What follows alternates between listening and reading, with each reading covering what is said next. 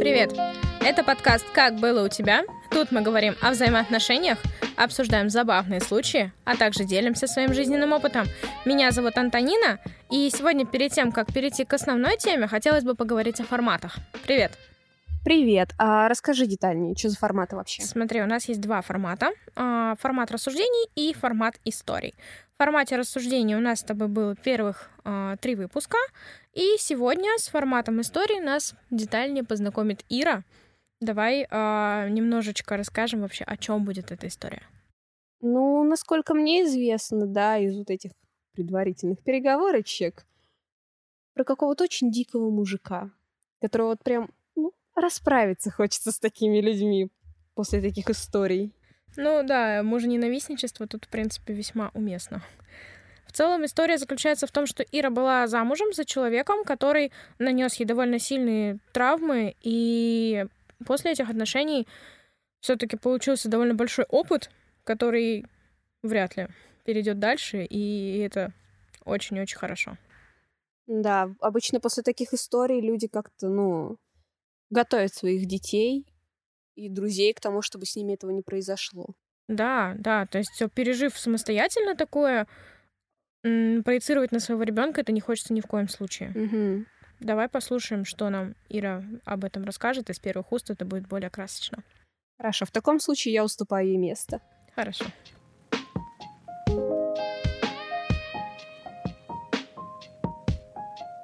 Ир, привет. Привет.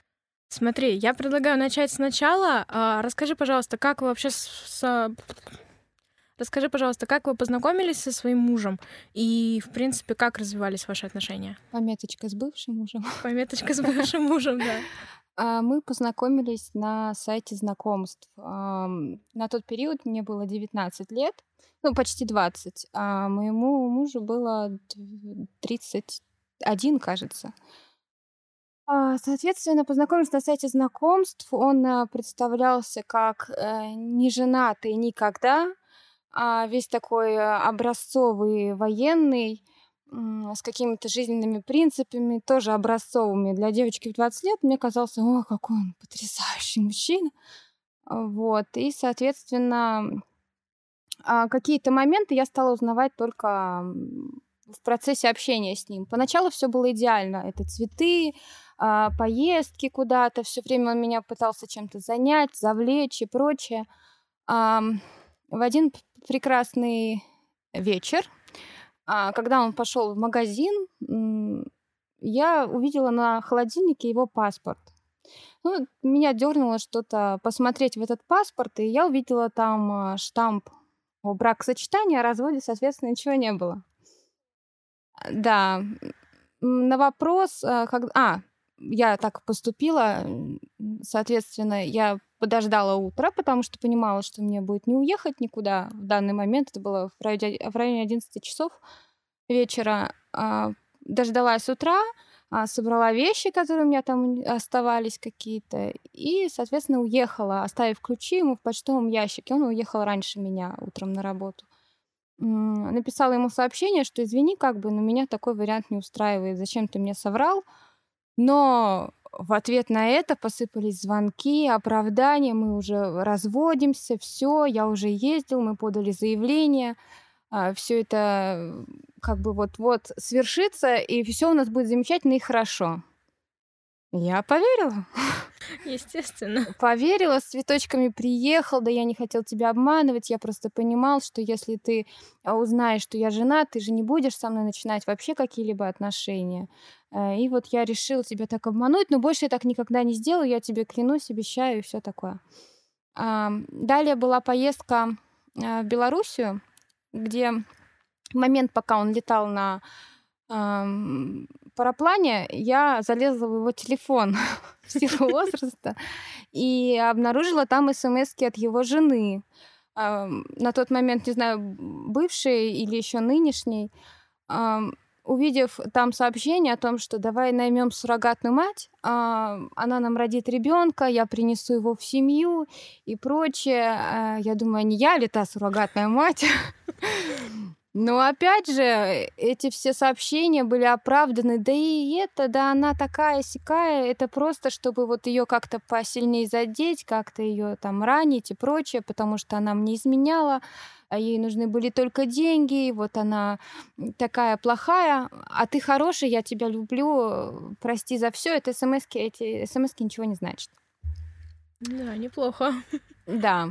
Ну, далее мы еще а, поехали после его командировки, последний, кстати, в его жизни рабочей командировки, поехали э, на юг, Геленджик.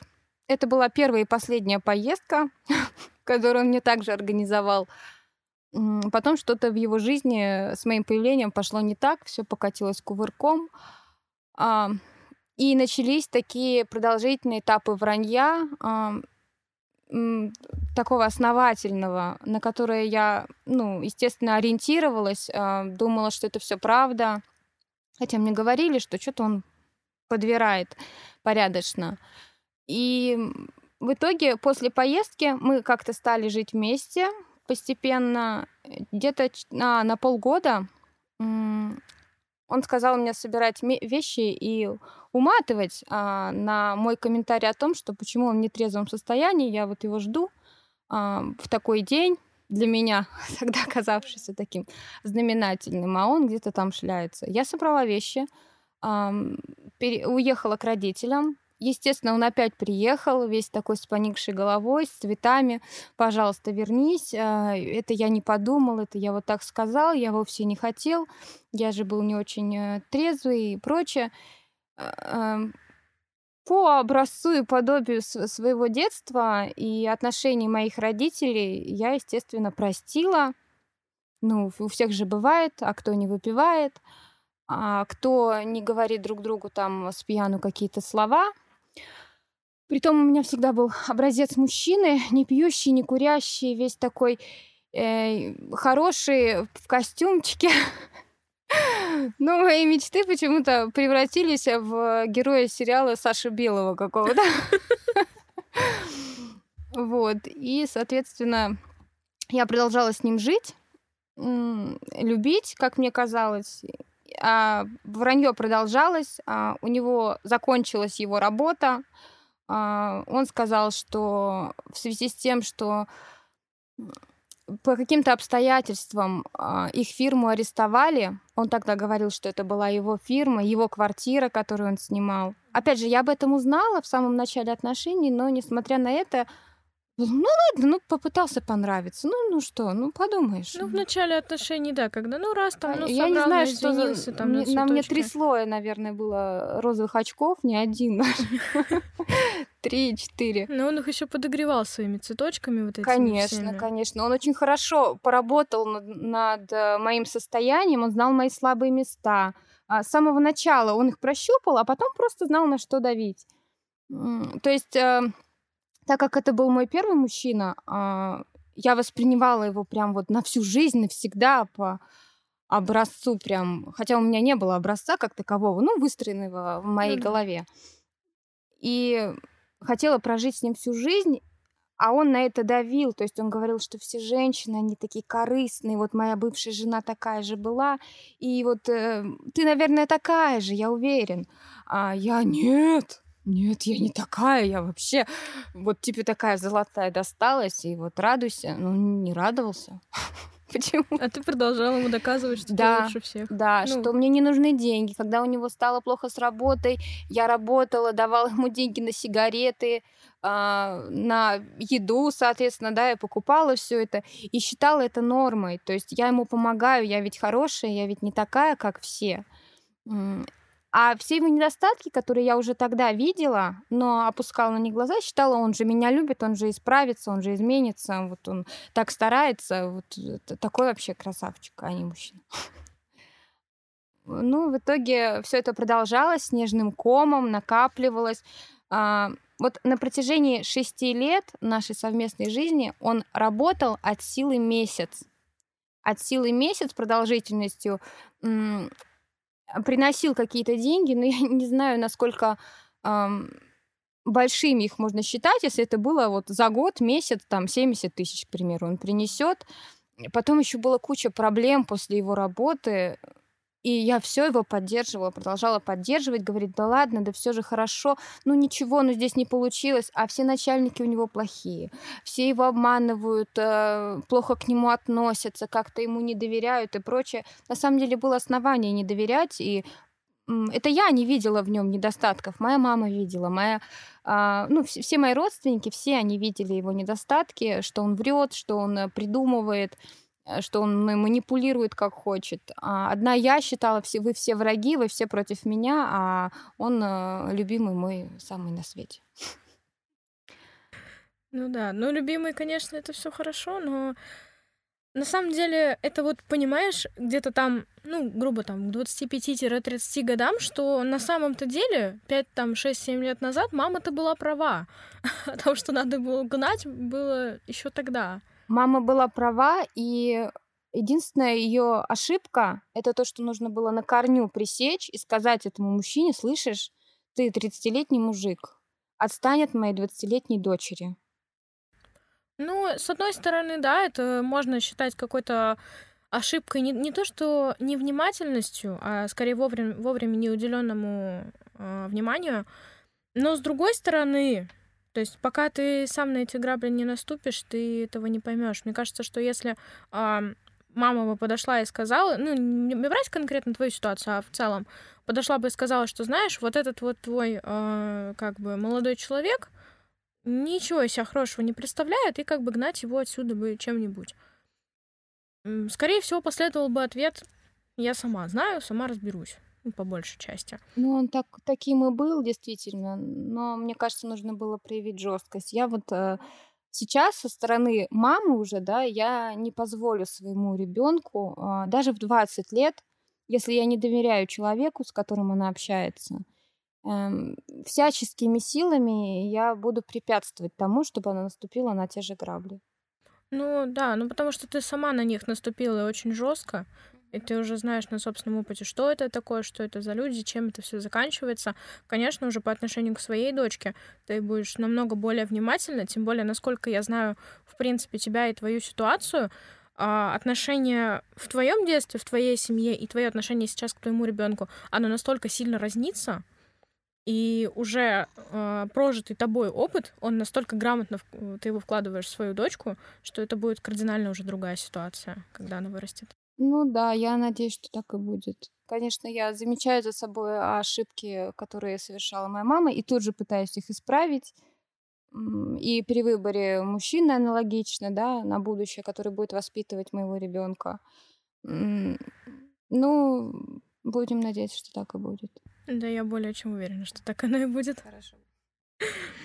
Ну, слушай, вот примерно понятно, что вообще из себя представлял э, этот человек, что он забрался очень так сильно. А ты говорила, что он прям вот закопался, закопался в своем вранье. А что, где он вообще находил эти поводы? А этот повод начался с того, что он не знал, как выкрутиться, что его уволили, как я в дальнейшем узнала. А, и решил сказать, что вот он такой весь предприниматель был и бизнесмен, занимался сопровождением негабаритных грузов. А, у него на счету 8 миллионов рублей, но их арестовали. А, я верила, вот я сейчас слушаю себя, я понимаю, я же в это верила. Никто не верил, я одна в это верила. Потому что изначально он так заложил фундамент в моей голове, что я должна была, я была обязана верить. Я же женщина плохая буду, если я в это верить не буду. И, соответственно, рассказывал, вот, он общался, то есть он настолько продумал свое вранье, свою ложь, а, он записал номер телефона адвоката, он взял его в интернете, на случай, если я проверю, он знал его имя, фамилию, отчество, и я действительно проверяла, он ему звонил. Я видела, что вызов был как бы, да, но был в основном входящий. Мало ли о чем он там разговаривал, мне на тот момент в голову не приходило. А, я находила этого человека. Единственное, я его раз поймала на том, что говорю, а сколько ему лет? Ой, да не помню, сказала, лет 35. На самом деле, по фотографии этого адвоката ему было уже за 50. Ну, как бы, да. Опять же, меня это не смутило. То есть вдруг это был помощник или еще кто-то. Ну, он придумывал кучу всякой ерунды, и на суды он ездил. И в Москву он ездил. Я не знаю, где он был это время, но я продолжала верить, и он действительно, он так волновался, он собирал вещи, он переживал. То есть э, он настолько влился вот в эту атмосферу своего вранья, что никаких для меня, и находясь при этом каждый день со мной, да, внушая мне это бесконечно, что вот-вот скоро все решится, скоро суды пройдут, скоро все будет хорошо, мы купим дом, мы уедем там туда-туда, у нас будет свадьба, все будет так прекрасно. А, подожди вот только чуть-чуть. Я ждала, ждала, ждала, ждала. Не за денег я ждала, а просто чтобы все было хорошо. А в какой-то момент он сказал, ой, когда он напился сильно в очередной раз, он сказал, что ты знаешь, я тебе врал, неправда все. Нет у меня никаких денег, я только всем должен. Я говорю, ну и ладно. Говорю, хорошо. А, давай тогда мы будем, ну, начинать сначала, но по-человечески, хорошо жить, работать, э, там, развиваться как-то. На утро он говорит, да нет, это я с пьяну сказал. То есть он продолжал обновлять информацию и продолжал врать. Ему из нее уже было не выбраться, из э, этой вот пучины вранья и из этого болота. Ну да, а это было на тот момент, когда вы уже были женаты или еще Нет, нет, мы женаты были всего год. А. а. Год, э, он мне сделал предложение а, в Новый год, а через две недели я узнала, что я беременна. То есть, ну, такое стечение обстоятельств, и мне уже на тот период было 25 лет, я подумала, что, ну, наверное, пора, и не пожалела ни о чем, ни в коем случае. И в мае мы расписались, а через год мы развелись. То есть, ну, это тянулось, тянулось. Он все мечтал о том, что у него все решится, все закончится, и, со... и меня этим же кормил. А, и ждал, пока мы красиво поженимся, и я ждала. Ну да. А вообще с рождением дочки что-то изменилось? Он первые месяцы он был очень заботливым папой. Но Опять же, я закрывала глаза на всю нервотрепку в беременность, его пьянки а, и прочее. Ну, основы, да, это были пьянки уже, если опустить вранье, просто это скандалы, нервотрепки, такие психологические истязания больше. Э, физических э, таких прям вот не было, но психологически он меня просто топтал. И, соответственно, в период рождения дочки, да, в первые три месяца он был заботливым отцом, а он практически не выпивал. Ну, то есть так, в какой-то, да, день э, праздничный там а, мы можем посидеть, э, вина попить, и все, ну, в адекватном, да, понимании. А потом где-то, наверное, через полгода все покатилось все в трубу, он начал пить, он начал пропадать из дома, и на сутки, на двое, то есть его не было, он кормил меня завтраком, мне ребенку было нечего есть, а он кормил меня завтраком, ты все, мне завтра зарплату дадут. Он месяц куда-то ходил на работу, который так и не принес денег и приходил вечером поздно пьяный. То есть что это за работа такая потрясающая? А мне ничего не оставалось делать. Я боялась и родителям сказать, потому что у меня накопились и долги, и кредиты, и прочее. Не знала, как из всей этой пучины выбраться. А он продолжал э, говорить, что вот, да все, да сейчас должны заплатить, да там э, налоговая приехала, УБ приехал. Чего такого не придумывал на тот момент. А какая бы трудная ситуация ни была, он занимал кучу денег, как оказалось потом уже в дальнейшем. Благо на меня никто не повесил эти долги, потому что понимал, что ну, с меня взять на тот период было нечего. И где-то в мае у меня уже начало такое проявление прозрения. То есть чем меньше он со мной находился, тем больше я стала прояснять зрительно, да, что, что со мной происходит, что происходит в моей жизни, в моей семье, и как из этого всего выбираться, тоже стала задумываться. Вот, а то есть ты какое-то время приходила к этому решению, да? Да, я себя готовила. А, первое, с чего я начала себя готовить, это а, смотреть а, ролики психиатров, психологов, наркологов на тему созависимости с алкоголиками, потому что в первую очередь он был алкоголик, он не тихий был алкоголик, то есть э, это были такие жесткие скандалы, разбитые двери, запирание меня в ванной, он мог что-то придумать себе, стоять в ванной, в меня плевать. Это не было физическое, да, какое-то там избиение. Вот все шесть лет он а, один раз вот в конце уже нашей совместной жизни он схватил меня за шею. А, и все, я тогда уже испугалась и думаю, ну он же меня убьет в какой-то момент, потому что крыша-то у него уезжала все больше и больше. Он прям таким злым становился. Он мог прийти в 4 утра пьяный просто вот в умат а, и увидеть кружки свои же на столе с чаем. И сказать, а кто у тебя здесь был? Я ему отвечала, это твои кружки с чаем. Это не мои кружки. И все, и у него начиналось накаляться, накаляться. Я понимала, что ему ничего не надо говорить, никак с ним не надо спорить. Просто присмыкающееся такое создание представало, наверное, перед ним, и только бы он вот лег спать, чтобы не напугать ни меня, ни ребенка, да, чтобы соседи в виде моей тети, моих родственников не услышали. И вот как-то так вот все заминалось. Да, ну это, конечно. И получается, он приходил, у него понятно, что у него съезжала крыша, мало того, что он бухал, так у него еще и э, как это контузия. А, ну да, он имел опыт э, службы в Чечне, я первое, первые несколько лет я на это всегда списывала, я его очень жалела, я очень уважительно к нему относилась, я считала, что вот он мой герой, он же служил, он же родину защищал и прочее. А, а потом поняла, что он этим так умело пользовался, опять же, да, э, вот такой вот я хороший. На самом деле он там пробыл не так много, да, у него было там три контузии, но героем-то он не был по факту. Я не знаю всей предыстории э, и вообще историю его службы. Да, он приехал с каким-то ранением или что-то там еще, там, рассказывали его родственники. А, но по факту он из себя, как а, военный, ничего не представлял. Но рассказывал от себя такие страсти-мордасти, что прям вот с открытым ртом девочка будет сидеть и слушать, как это делала я. И на фоне вот этих э, моментов, да, он, соответственно, у него перекрывала крышу, и он начинал творить разные вещи, видеть там. Я не скажу, что он видел чертей. У меня даже подозрение а, потом сложилось, что, скорее всего, а, он просто смотрел на мою реакцию, видел, что я боюсь.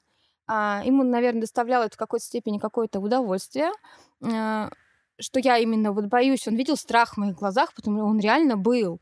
И чем больше он меня забивал этим страхом, тем а, увереннее себя чувствовал. То есть я вот в его расположении э, и распоряжении полностью находилась.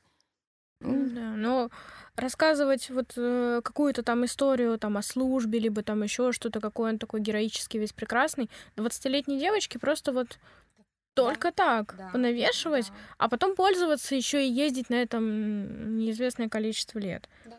И вот мне кажется, что вот именно такой вот формат поведения таких вот манипуляторов, у него нет больше никаких э, рычагов, не то что рычагов давления, а способов коммуникации удобных ему, кроме как запугать. Он может только вот запугать, забить и как бы и думать, что вот он такой. Это был кнутый пряник, можно сказать так. Он а, в нетрезвом виде меня пугал, а, а потом а, на утро тут же гладил и говорил: "Ты же моя любимая".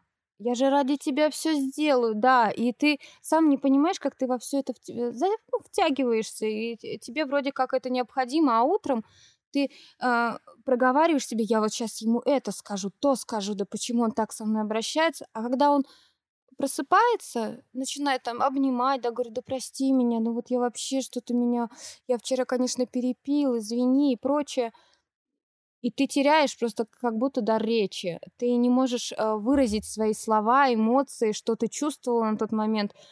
Ты сидишь и думаешь, ну и ладно, ой, хорошо, что все хорошо. Все. И вот этот барьер, да, ты не можешь преодолеть, и все, и ты сидишь и молчишь. И, и хорошо, ну, как бы месяц, там, да, два, снова все тишина, спокойствие, ну, относительное, да, относительно бытовых каких-то моментов ну, все хорошо. А потом снова так, хоп, скачок эмоциональный, ты опять э, вся на износ, там поплакала, поревела, еще что-то, и сно- снова все хорошо. И так вот на протяжении длительного времени. Ну, это да, это вот подсаживает так вот по чуть-чуть, по чуть-чуть, потихонечку, вот на эти вот качели, и просто когда ты уже находишься на таком вот пике, грубо говоря, тогда, когда тебе настолько навешали, и ты лапши, этих очков, вот такое вот количество, уже сложно довольно-таки прийти в себя, как-то немножечко оклематься. А вот э, первые три месяца с дочкой он себя вел хорошо и адекватно, а дальше что у него опять случился какой-то перепад или что его опять Мне кинуло? кажется, дальше он просто понимал, что... А что дальше? Он э, погряз в вранье, он не знает, как устроиться на работу. Он работать в принципе не любил. Ему сколько работы пред- предлагали мои родственники, он все что-то находил какие-то отмазки, какие-то отговорки. Ой, я это вот, я глаза здесь портить не буду, я это... А я об этом не знала. То есть я узнала об этом только тогда, когда я с ним разошлась, потому что мне боялись что-то сказать, чтобы не стать моим врагом окончательно. Потому что я же всех начинала, ну, как бы, прямо грызаться, что нет, он хороший, и все, и отстаньте все, и не надо меня против него настраивать. И все как бы приняли такую нейтральную позицию, слушали меня и только переживали, ну когда же, когда же ее уже торкнет наконец, и она очухается. Ну вот, получается, до тебя потихоньку начало доходить, что это вообще абсолютно неадекватное поведение, что это там вранье, долги и в целом ситуация далеко как бы не радужная. И вот ты пришла к решению того, что от него нужно уходить, хотя бы во благо там собственной безопасности и безопасности ребенка в первую очередь. Да, критичным моментом э, был, э, наверное, за месяц до на, вот вообще до окончательного момента, как я уехала, было две ситуации. Первая ситуация, он приехал домой, ну или пришел, скорее всего, пришел, э, и лег в кровать, ну, естественно, нетрезвый, и сказал, ну, спокойной ночи. Ну, он что-то до этого делал на кухне. И у меня вот, ну, какой-то... У меня маленький ребенок, его 9 месяцев на тот момент было. И я такая сижу, и, ну, не понимаю, вот что-то в его голосе было странное, такое, с издевкой. Слышу какой-то шум на кухне. Я иду на кухню и вижу, что там включены все комфорки газовые. Я открыла скорее окно, закрыла все это и думаю, вот ему сейчас идти говорить что-то, ну, мож, можно попробовать. Я сходила, я говорю, зачем ты это сделал? Ну, а что нам, типа, ждать-то? Я, я понимала, что бессмысленно разговаривать. Э, говорить о том, что ты можешь сделать ребенка инвалидом, не то что убить. Просто сделать ребенка инвалидом. А, ему все равно. Он делал это, опять же, чтобы психологически на меня воздействовать. Возможно, он бы пошел, дай бог, чтобы он пошел и выключил бы эти газовые комфорки или я бы там заметила все равно. Он дал мне понять, что что-то не так. То есть иди, посмотри, что я могу сделать. И плюс я, у меня за стенкой жила беременная тетя, и это тоже меня часто останавливало, так как он меня настолько запугал, чтобы он не причинил ей вреда беременной. Потому что я бы себе этого никогда не простила, что я нашла такого, простите, мудака, еще и еще и который принесет вред моей семье какой-то. А вторым случаем э, тоже уже такое запойное у него, видимо, состояние было. Он каждый день пил тогда. Была ситуация вечером, я слышу, что кто-то ходит по крыше. Мы жили на пятом этаже, и получается, я слышу, что кто-то идет по нашей стороне крыши, слышу голос а, своего мужа, и он начинает кидать в окно камушки. Тогда шел дождь, и первая мысль, а, которая мне пришла в голову в момент, когда он кидает камни эти и говорит, Ира, открой. А, это мысль о том, что он, вот он сейчас, если упадет и сломает себе спину, допустим, ну не умрет, а просто сломает себе спину, то есть у меня уже было ну, до, до, настолько равнодушное отношение к нему. Я переживала больше за то, что мне придется нести за него потом еще какую-то ответственность. Помимо ребенка моего, еще и за него. Думаю, это же мне придется платить ему пенсию ну, до скончания века. Помимо того, что у меня кредитов тогда было на 22 тысячи ежемесячного платежа или 24. И я убежала в ванную, тряслась и не знала, что делать. Ребенок у меня спит, я думаю, господи, вот хоть бы вот только бы не упал, только бы спустился, ну, как бы нормально на этаж и все. А в итоге он действительно спустился, все, вернулся. Я не знаю, почему он тогда был, что это было вообще в принципе, как можно было догадаться, залезть на крышу, на мокрую крышу, не упасть с нее. Ну, в общем, вот это было, наверное, последний кап... последними двумя случаями, которые стали последней каплей. И я тогда вечером ко мне пришла моя тетя, я собирала детские вещи, а, которые стали малые ребенку, и она у меня спросила тогда, говорит, ты ладно еще для второго оставишь? Я говорю, нет, у меня не будет второго ребенка. Она говорит, почему? Ну, типа, попозже. Я говорю, нет. Я говорю, только не с этим человеком. И вот этот момент стал просто прорывным, когда я обо всем рассказала тете. Я сидела, рыдала. Мы тогда пошли э, к ней, я взяла Тасю, и мы пошли к ней домой. Я тогда выпила рюмку коньяка, что для меня непривычно, в принципе. И все рассказала, сидела, плакала с ней вместе. Она так за меня всегда переживала и переживает до сих пор. И вот на этом моменте я попросила ее, расскажи все сама маме. Я говорю, я не могу. Она все рассказала маме, а, и через несколько дней я, ну, я тихонечко собирала вещи. Это были адовые дни. Мне так было страшно, что он сейчас что-нибудь заметит, заподозрит и ну, начнется скандал, я тихонечко все складывала в мешочки, закрывала в шкафу, туда, он, туда куда он не залезет, ну, ни, ничего не найдет. И вот так вот коробочки оставляла на полках, а из коробочек все содержимое вытаскивала. А, ну, вот так вот все собрала, и в один день, когда уже за мной должны были приехать родители, я сказала, мы уходим. Все. И в тот э, день дядя мой говорит, ты видишь, она уходит. Ты ничего не хочешь делать? А я верну, он сказал. Да. И вот, получается, ты от него ушла, и он же тебя еще потом доставал довольно долго. Да, довольно долго доставал. Самым моим правильным решением было это найти себе какую-то отдушину и эмоционально отвязаться от него. А, ну, это, естественно, отдушиной стал другой мужчина, с которым мы встречались, наверное, ну, недели две от силы. Но ему большое спасибо за то, что он меня привел в чувство, дал понять, что не надо, не надо не возвращаться, а, не наживать себе новый геморрой, все будет хорошо. И благодаря ему я как-то вот э, совершила эту эмоциональную отвязку, и все, и мне стало легче. Э, я потихонечку вставала на ноги, но это становление было, конечно, длительным, с учетом кредитов, долгов и прочего. Но все получилось. Первое время было очень трудно. Он доставал, да, действительно, на протяжении полугода. А, первое время это просто были там «прости».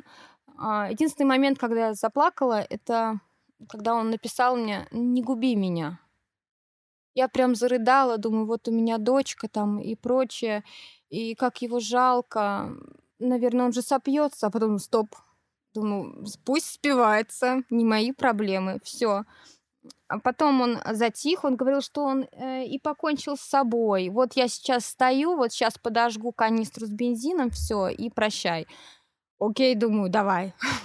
Нет, он и врал мне, что он в Дагестан уезжает, ты погоди, не разводись, э, я э, пенсию будешь получать, если вдруг со мной что случится, а со мной обязательно что-нибудь случится, пожалей меня и не давай мне уехать.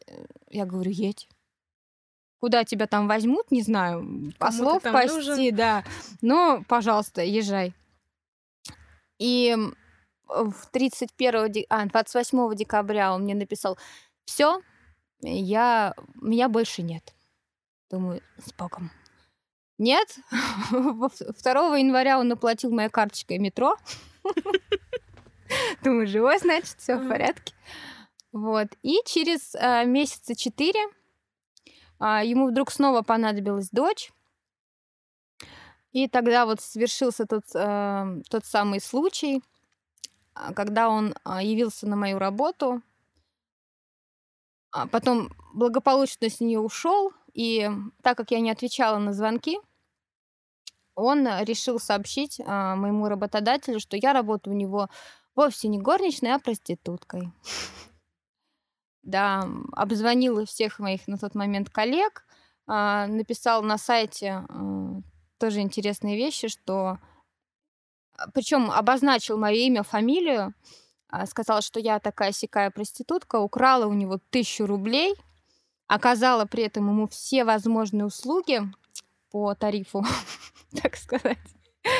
Вот. И На это в ответ от меня последовало заявление в прокуратуру.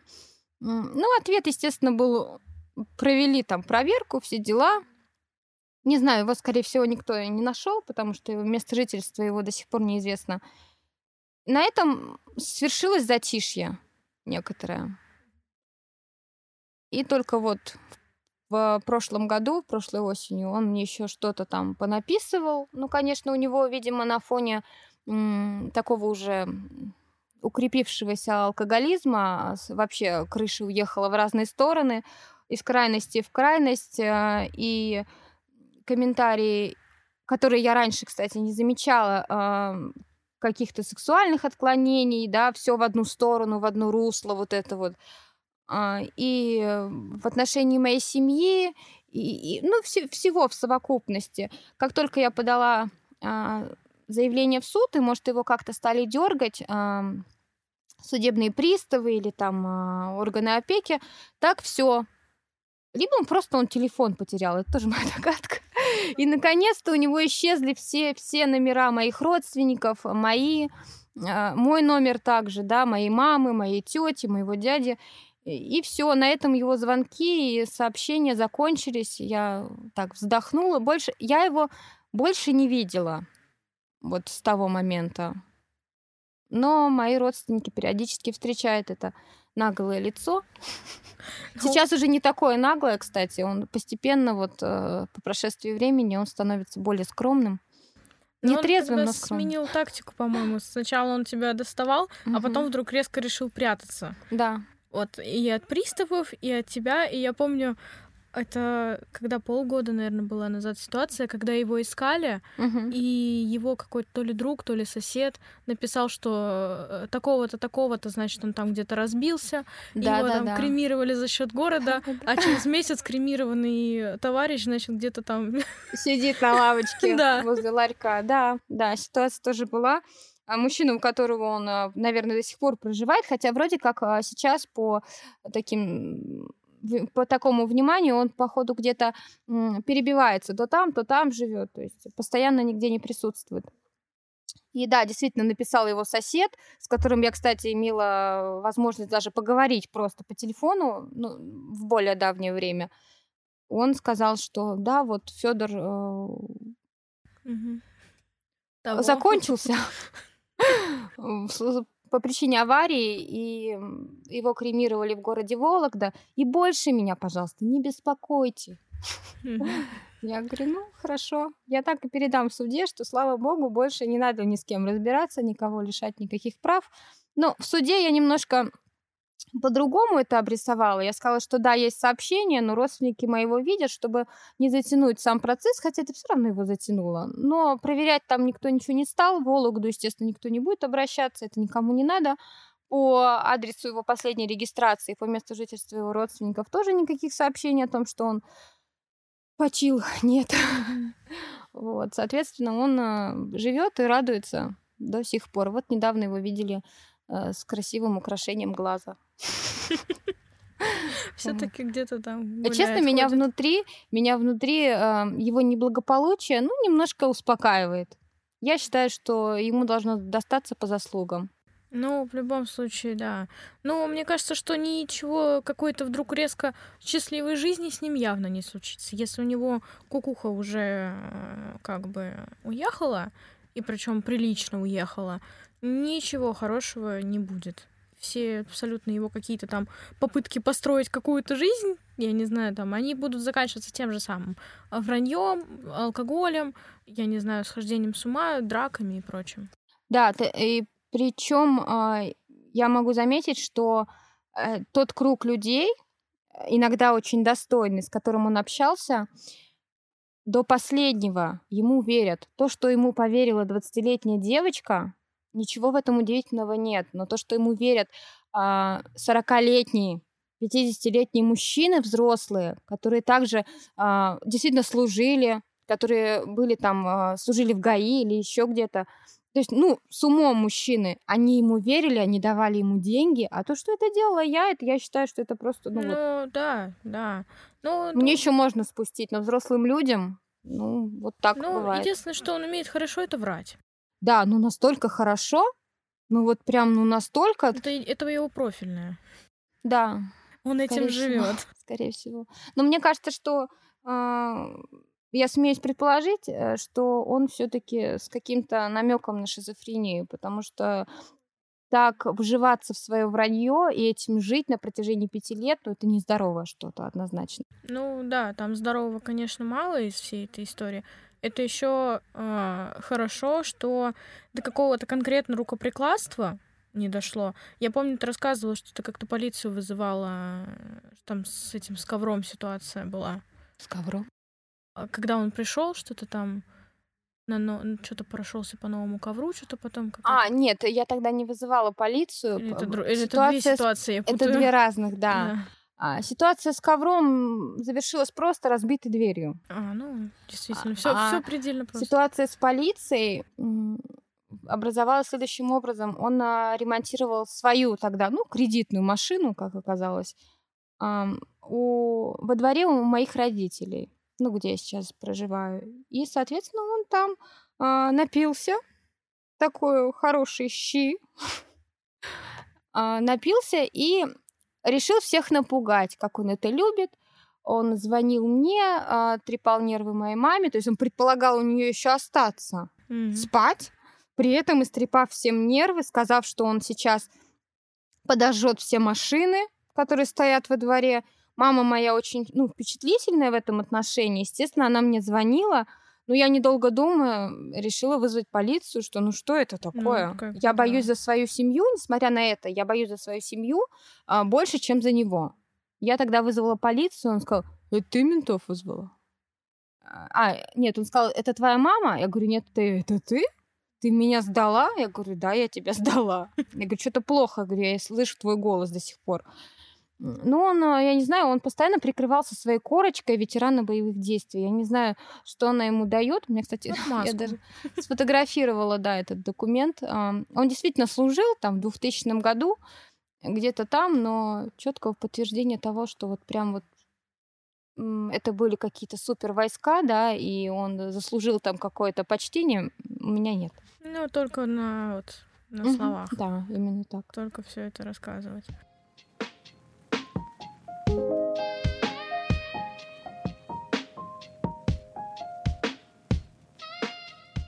Итак, Катя, мы послушали историю из первых уст.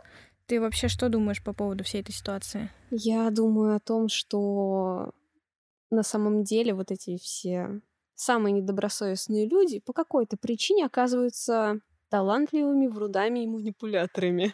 А так они этим живут. Это их единственное занятие. Это то, чем они могут, э, в принципе, заниматься, я не знаю, коммуницировать, и, в принципе, их способ общения. Это да. манипуляции. Но опять же, знаешь, не все так могут. Не все могут так манипулировать? Да. Ну, согласна. Ну вот, например, знаешь, э, я тоже слышала недавно одну историю о том, что очень мастерски тоже обыгрывали там, что деньги где-то есть, что что-то как-то там, а в итоге, ну, человека обманули просто. Ну, это понятно, что это будет строиться в любом случае на обмане, на откровенном вранье про деньги, про, не знаю, про семью, да про что угодно. Да. Суть просто запугать э, свою жертву и подсадить на вот эти вот качельки. Да, и но... они могут набирать такую амплитуду, что это просто страшно. Это да, но знаешь, на самом деле это очень дерзкий обман. Вот даже тот факт, что он созванивался со своими друзьями, созванивался с каким-то там типа адвокатом, и все, чтобы просто это разыграть. Все, чтобы ввести человека вот в эту ловушку. Ну, это же что нужно в голове иметь? Так он настолько забрался, что ему просто... Он просто продолжал играть свою игру до последнего. Он не мог в этом сознаться, просто потому что а, это бы разрушило абсолютно всю его картину мира. Да. Поэтому он выкручивался всеми возможными и невозможными способами. Да, но так или иначе, просто представь, для чего, во-первых, это нужно было все, да? А как Что еще? вообще заставило человека желать держать другого человека в страхе? Ну, вот в случае с данным персонажам, мне кажется, что, да, в принципе, я придерживаюсь Ириной э, позиции, что там далеко не все дома у Ну, человека это в понятное голове, дело. что здоровый, абсолютно здоровый психический человек таким образом не будет коммуницировать, тем более со своей женой. Мгм. И когда у вас есть общий ребенок, маленький, ребенку меньше года, он продолжает таким образом себя вести. То есть это в любом случае совершенно неадекватное поведение. Ну, разумеется, особенно этот момент, блин, с комфоркой, это же какой-то кошмар. Это, ну, это все, это свистанула фляга. Мгм. Абсолютно. Больше на это сказать абсолютно нечего. Ну вот, честно, я очень рада, что у меня такого опыта не было. Надеюсь, никогда не будет. Ну, с учетом, да, э, нынешнего положения вещей, да и, в принципе, нынешней осведомленности поколений и так далее, таких ситуаций становится все меньше, и это прекрасно, что их становится меньше. И таких, от таких людей очень быстро начали сбегать даже маленькие наивные девочки. Потому что у маленьких наивных девочек есть общее информационное какое-то поле, в котором говорится ежесекундно о том, что вот эти вот товарищи, абьюзеры и прочее, прочее, прочее, все с ними вместе взятые, они- у них есть картинка, что, что хорошо, а что плохо. И нет той картинки, которая была а, у наших родителей, когда им ну, не показывали, что а может быть вот так, а может быть вот так. Если тебе дали подзатыльник, значит так хорошо. И вот человек вырос, и вот он думает, что ну вот, наверное, так и есть. Ну, бьет, значит, любит. Мгм, прекрасно. Да. Ну, в таких вот э, отношениях, слава богу, я тоже не была. Слава богу, я в них не была. Из абьюзеров мне встречался один единственный. А, Я тогда была очень маленькая, и он, кстати, тоже, что, возможно, меня спасло. Мы просто были детьми. Просто э, страсти детского сада Стра- номер восемь. Это были страсти школы номер 660. Шесть. Нет, 660. И еще какой-то, я не помню, откуда он там, с какой он школы. А, суть в том, что мне тогда лет, блин, 14-15, наверное, было, я вообще была малая. Он был всего на год старше меня. И в отношениях, именно как в романтических, мы с ним провели порядка трех-четырех месяцев. Я не помню, я, может быть, я про него рассказывала. Это тот, которому ты не смогла отказать М, в нет. отношениях? Или это был... Нет, это был тот чувак, с которым мы сначала... Он мне сначала понравился. Вот. Потом я начала дружить с его подругой, с его э, другом Да. каким-то странным, с девчонкой, которая нравилась ему. Там на такие страсти и схемы у меня уже больше сил нет, если честно. Как бы мне уже это неинтересно. Но тогда было весело. И потом по итогу мы с ним год дружили. И он мне в январе, это прям после Нового года было, я помню, такой, все, вот ты там лучше, там, трали-вали. И я стою такая, «М-м, не хочу. Вот, и, ну, я такая думаю, ну ладно, ну, типа, я же добивалась. И вот порядка четырех месяцев это была картина. А почему ты надела вот именно эту шмотку? Она слишком яркая. Ты должна заплетать косички. Ты должна носить крестик, ты же христианка, ты же православная, ты не должна краситься. Эти духи мне не нравятся, а эти мне нравятся. Ты, значит, сидишь дома, ты то, ты сё, ты пятое, десятое, и мы ругались. Кстати, я тебе сейчас, знаешь, что расскажу еще? Мы ругались с ним каждый божий день, просто каждый. Это было просто ужасно, он меня так задолбал, что я боялась с ним расстаться. То есть у меня не было вообще, в принципе, перед глазами никакой до этого картинки, а как вообще надо бы расставаться. Мгм. Вот. И я понимала, что он мне настолько вот поперек горла уже сидит. И в итоге он в один момент меня э, типа бросает, пишет мне ВКонтакте. Я тебя бросаю. Ну, какую-то херню мне написал. И я, и я сижу такая, думаю, ну, наверное, мне должно быть плохо, но мне так охерительно. И, короче, буквально на днях, буквально на днях, а, мы ходили, короче, с моей подругой жечь э, мои старые тетрадки с учебы, А, короче. видала, да. Да. А, и там были мои личные дневнички. Опа. Опа, это было очень интересно. Я э, парочку даже не стала жечь, я хочу их еще раз почитать. Мы так полистали, короче, я открыла рандомную страницу. Господи, я прочитала три предложения, там пиздостраданий. Прям на пол тетрадки. Вот, и, и что-то я там писала, вот ты меня обвиняешь, но я же понимаю, что я не виновата. Ну, наверное, там прости меня, ну, трали-вали. И по итогу я прочитала несколько предложений. Первая мысль, которая у меня была, иди нахуй. Все. Иди нахуй кто, ты или он? Нет, он. Отлично. Ну, типа, я еще страдала, там что-то писала, что-то... Господи, это такой ужас. Сейчас у меня нет ни сил, ни времени, ни желания. Сейчас я понимаю прекрасно, что вот подобная картинка, если мне попадется, не носи вот это, не красься так, где дверь знаешь, до свидания. Вот, кстати, да, это одна из вещей, которые я хотела сказать. Это же так странно, когда ты начинаешь встречаться с одним человеком, а потом пытаешься переделать его. Ты начал встречаться с прикольной девчонкой, которая одевается там условно открыто, да? У нее классный характер, смешные шутки, а ты такой, «М, нет. э, Я, кстати, тогда вообще открыт. Я никогда не одевалась открыто, я не люблю открытые вещи. Просто у меня были вещи какие-то помимо серых. У меня была, я помню, одна серая кофта, э, как этот, как бомбер, короче, знаешь, такая Мгм. дебильная, она на мне смотрелась, прям да. так, как будто я с бомжа сняла, если честно. Обожаю снимать с бомжей одежду Ага. носить ее. Она реально выглядела прям стрёмно, но почему-то я все равно носила. У меня были короткие волосы, светлые. Это потом я уже перешла на темную сторону сила. Заплетала такие странные косички, знаешь, в два стежка, дебильные. У меня не было бровей, потому что я тогда их не умела рисовать. И слава богу, когда я училась их рисовать, лучше бы я этого не делала. Как бы это еще одно темное время в моей жизни. И я просто смотрю на свои фотки, думаю, господи, женщина, что это такое? Но я понимаю, я, по-моему, рассказывала, почему э, как бы этот момент уже мной был отрефлексирован лет 10 назад, слава богу. Ну, может, и не Мгм. 10, поменьше, но не суть. Десять. Нет, ну, 10, назад, 10 лет назад был. Как? Господи, 10 лет мы постарели, Катя, я расстроилась. Ну, Тебе сейчас не 33, поэтому... Так, мне, так это и было не в 23. Мне в 23 сейчас. Ну, так Ну, как ты отрефлексировала это еще в то время? Нет, я отрефлексировала это, может быть, через годик, может быть. Когда, Да. я, вли... когда я влипла во вторые больные отношения, вот Да. тогда.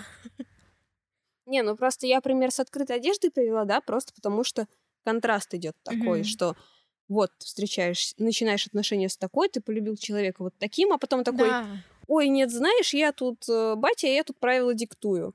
Знаешь, Мгм. вот да, у моей матери отношения с отцом были ну, хорошие поначалу. Потом они поженились, и он тоже начал вот эту вот телегу задвигать. А моя мать не из робкого десятка. Она такая, слышь, алкаш, наркоман, абьюзер, пошел вон отсюда. Ну, это правильно. Ну, то есть она не называла его абьюзером, тогда такого понятия вообще не было. Ей просто не нравилось, что он такой, ты моя жена, значит, я главный. Нет. С катертью дорожка. Да. Ну, это, ну нафиг такое. Тем более, опять же, вот эти все вытекающие, которые Мгм. обычно бывают. Так что да. Если вам когда-нибудь, вот когда-нибудь в вашей жизни попадется такой человек, неважно, кто это будет, там мальчики, девочки, кто угодно, просто разворачиваемся и хлопаем дверью. Всегда выбираем себя. Это да. Но, знаешь, есть еще один способ манипуляции. Говорят, что если человек что-то сделал извинился перед тобой, но потом продолжает это же делать, это еще один способ манипуляции. Поэтому Да. если кто-то что-то делает, кто-то где-то гадит, а потом такой, ой, прости, я так больше не буду, снова делает, все, в жопу такого. Это пойдет по нарастающей. Это Если пойдет по нарастающей, сейчас определенно. он, э, э, я не знаю, там разбил твои фиалки, извинился, и на следующий день он разбил твой кактус, то через год он разобьет вам э, Лицо. Да. Все, и нафиг да. э, вот этих вот э, товарищей. Да, ну таких довольно сложно определить на первых этапах. Ну, на первых этапах, да, это начинается вот этот подъезд на кривой козе. Ой, ты там такая сякая, такая хорошая. Мгм. И как только человек заполучает мнимую власть, он начинает танцы с Да. бубном. Да. Просто главное это оборвать на начальном этапе и не впадать в эмоциональную привязку, которая ему очень сильно идет на руку. Это да. Меня прям корожится. Ладно, хорошо, я думаю, с этим мы разобрались. Да, давай прекратим, я уже устала Давай мы всех с тобой потихонечку будем переходить ужасов к концу. мира. Да, от ужасов мира перейдем к ужасному концу. А конец на самом деле прекрасный, потому что на сегодня мы заканчиваем. Записывали мы все это действие на студии Пой, читай. Соответственно, благодарим всех. Благодарим Иру за прекрасную историю. С вами была Екатерина, Антонина. Все, всем спасибо, всем пока. Всем пока-пока, до новых встреч.